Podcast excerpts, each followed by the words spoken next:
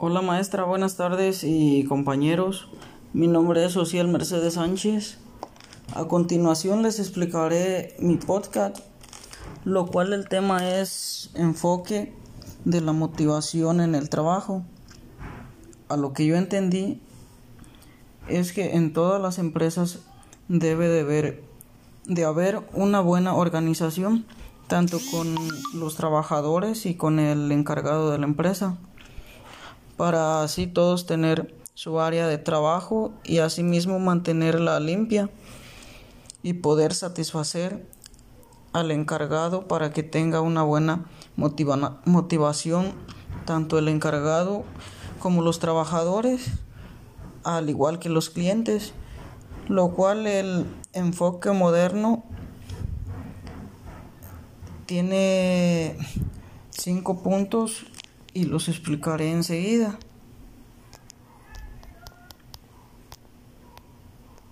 Mm.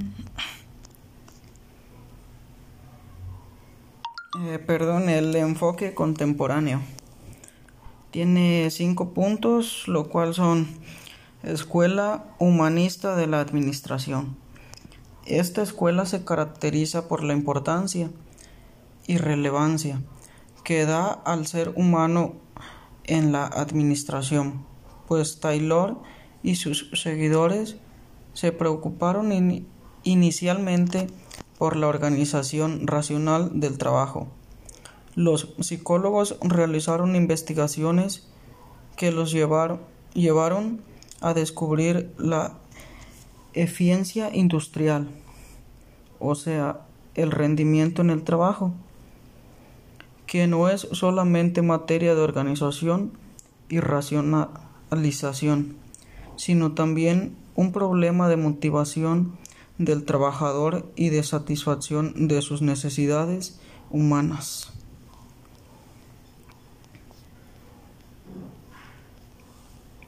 Eh, la 2. Escuela estructuralista de la administración se encarga de definir la organización como un conjunto de partes ordenadas para un fin determinado, refiriéndose a las organizaciones humanas, las cuales están compuestas o integradas por individuos que persiguen unos fines determinados, tales como la iglesia, la universidad, clínicas, hospital, club, el ejército, un hotel, un gremio, fundación o corporación. Estas organizaciones son pequeñas, medianas y grandes, tales como un Estado, las Naciones Unidas o una empresa multinacional. Los estructuralistas estudiaron las organizaciones desde el punto de vista de su estructura, su funcionamiento y de los medios que utilizan para lograr sus objetivos en la búsqueda de la eficiencia organizacional, tratando de establecer normas y principios valedores y de identificar las manifestaciones de su comportamiento.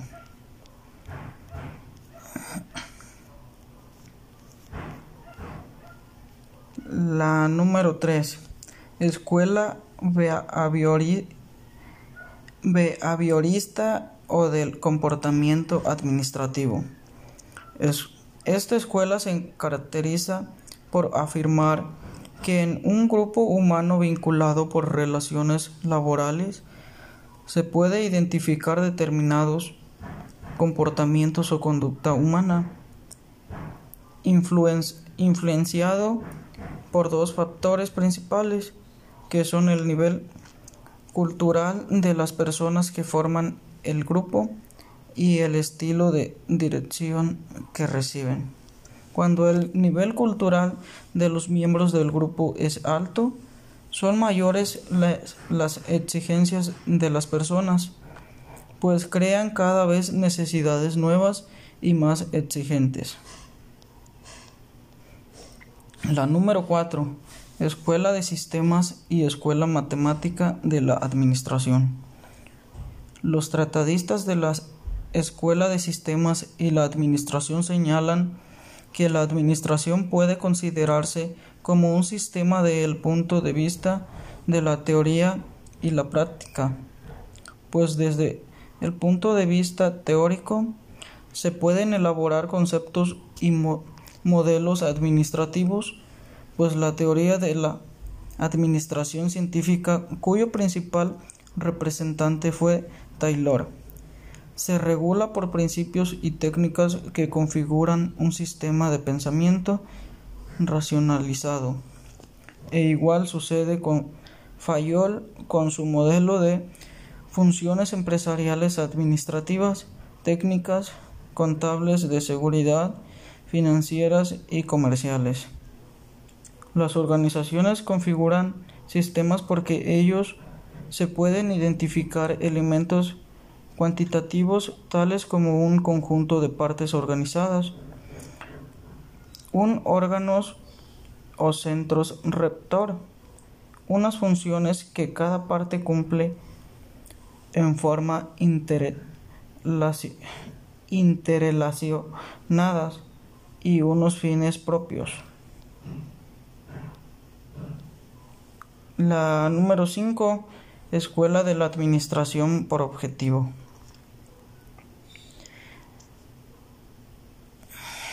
Esta escuela también se conoce como administración por resultados, administración por proyectos, administración por participación o administración por motivación. Sería todo de mi parte.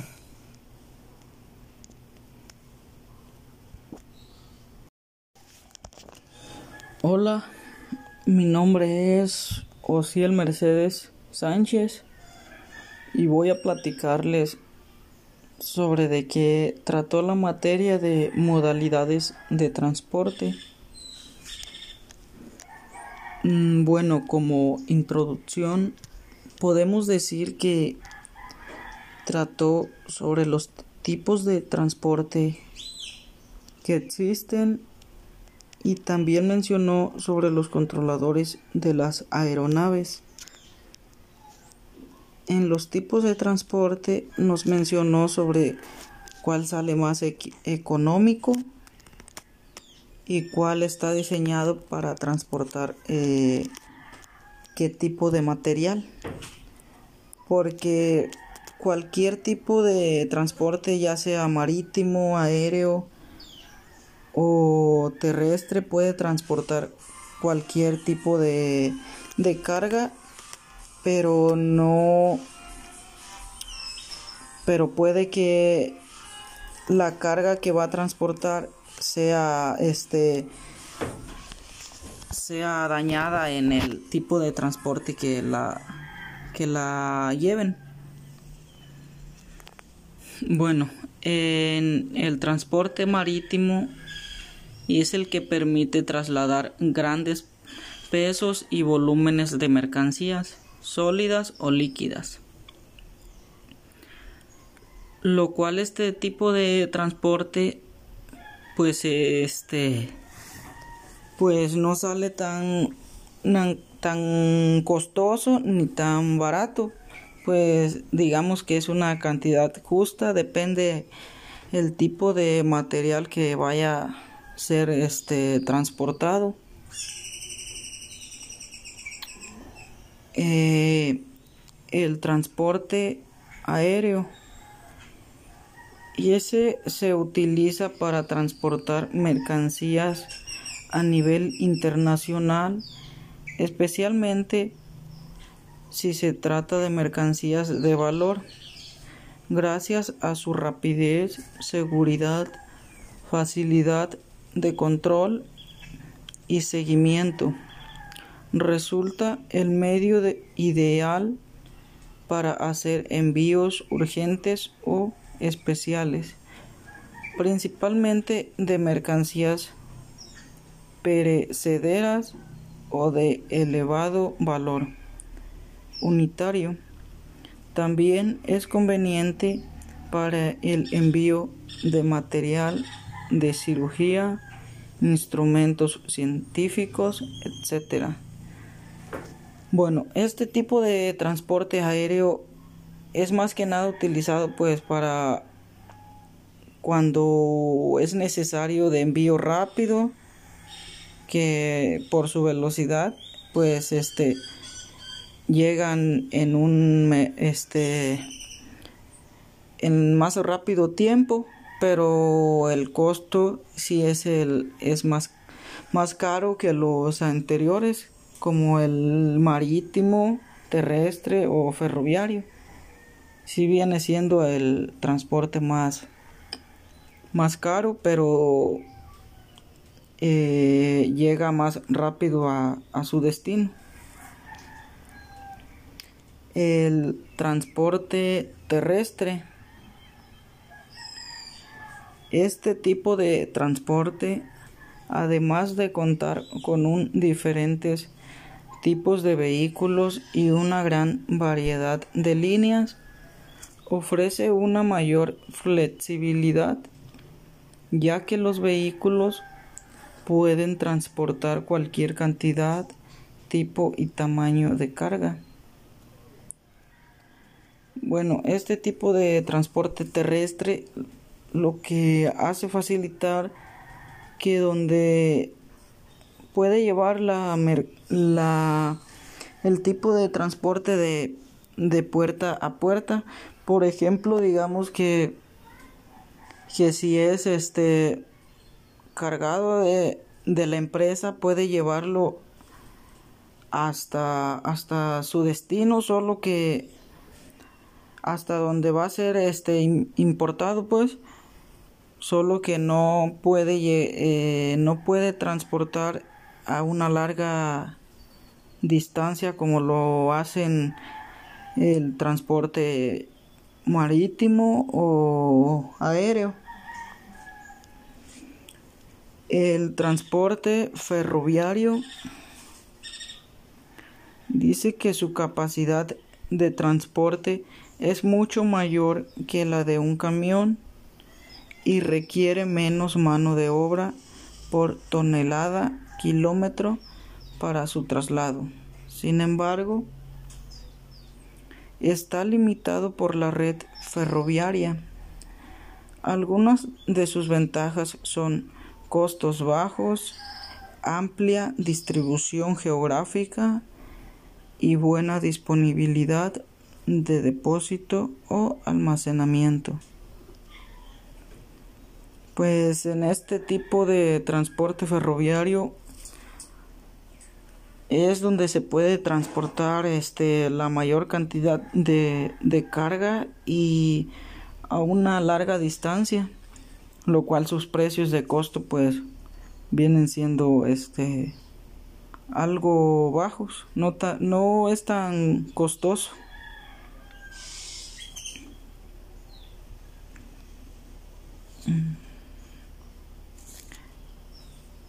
Y este...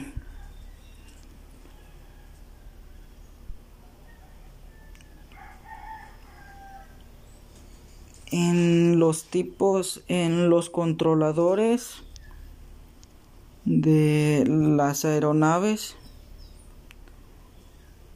eh, les, les explicaré algunas de ellas también.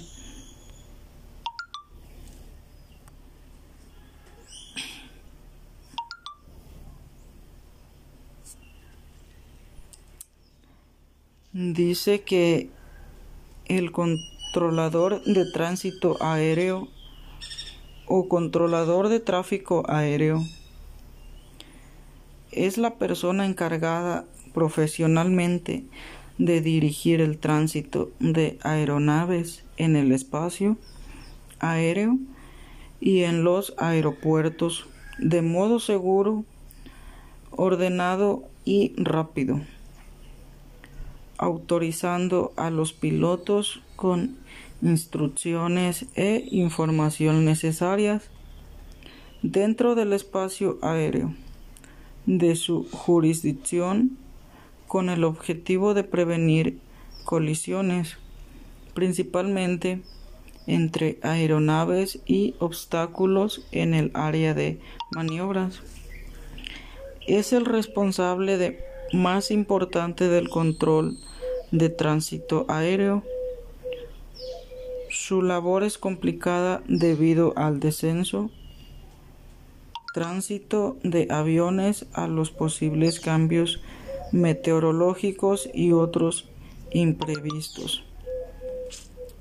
Bueno, pues los controladores estos de las aeronaves son los en, los que se encargan de de ver a la hora que va a salir la aeronave. Si ya está ver si ya está lista para despegar. Y también este checar las carreteras eh, aéreas las carreteras para donde pasan las aeronaves y ver si no este si no hay alguna eh, otra aeronave que pueda este que puedan impactarse o chocar entre ellas mismas. Eh, también hay unos tipos de controladores de tráfico aéreo lo cual es el, el controlador de autorizaciones. Ese es la persona encargada de dar todas las autorizaciones de plan de vuelo a las aeronaves salientes. El controlador de tierra es la persona encargada de guiar a la aeronave en tierra por las calles de rodaje, tanto desde las puertas de embarque a la pista de aterrizaje activa como a otras plataformas en el aeropuerto y desde la pista al aparcamiento. El controlador de torre es el que tiene al mando la pista o pistas de aterrizaje y las intersecciones autoriza a la aeronave para aterrizar o despegar y controla las reglas de vuelo visual o visual. El controlador de aproximación es el que controla el espacio aéreo. Le da prioridades a los vuelos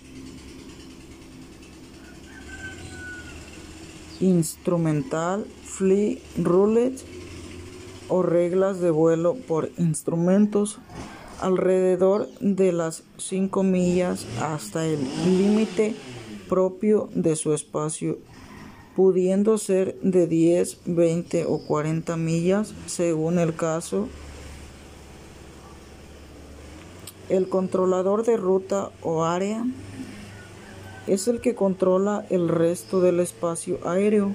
Los límites entre aproximación y ruta se establecen entre los centros de control mediante cartas de acuerdo. En líneas generales, el controlador de ruta o área controla los tráficos establecidos a un nivel de vuelo y el controlador de aproximación los tráficos en evolución tanto en acceso para el nivel de vuelo idóneo como en descenso para aterrizar en el aeropuerto de destino. Eh, podemos decir que esos son los tipos de controladores que se encargan para controlar las aeronaves. Este, por último, como ejemplo, yo hice un este el un proyecto de la transportación del aguacate. Pues yo lo que hice fue este buscar cuál era el mejor este tipo de transporte para transportar el, el aguacate y en cuál y ver en cuál llegaría más este más seguro. Cuál es el más adecuado pues para transportar el aguacate y también chequé los precios que que tendría el en el transporte que en el tipo de transporte que, que llevaría el aguacate también chequé en este en los tipos en los incotent. Ahí se puede ver este eh, los incotent te facilitan mucho mejor el como este la negociación tanto el, el exportador con el importador. Se facilita más la negociación porque de acuerdo al incotent que pongan, ese te dice este hasta dónde te llevarán la carga, la carga, si será este hasta su destino o solo este puesta en en este en el camión donde se transportará o ya sea hasta hasta su destino y también dice el costo que, que tendrá pues. Esto sería todo de mi parte y gracias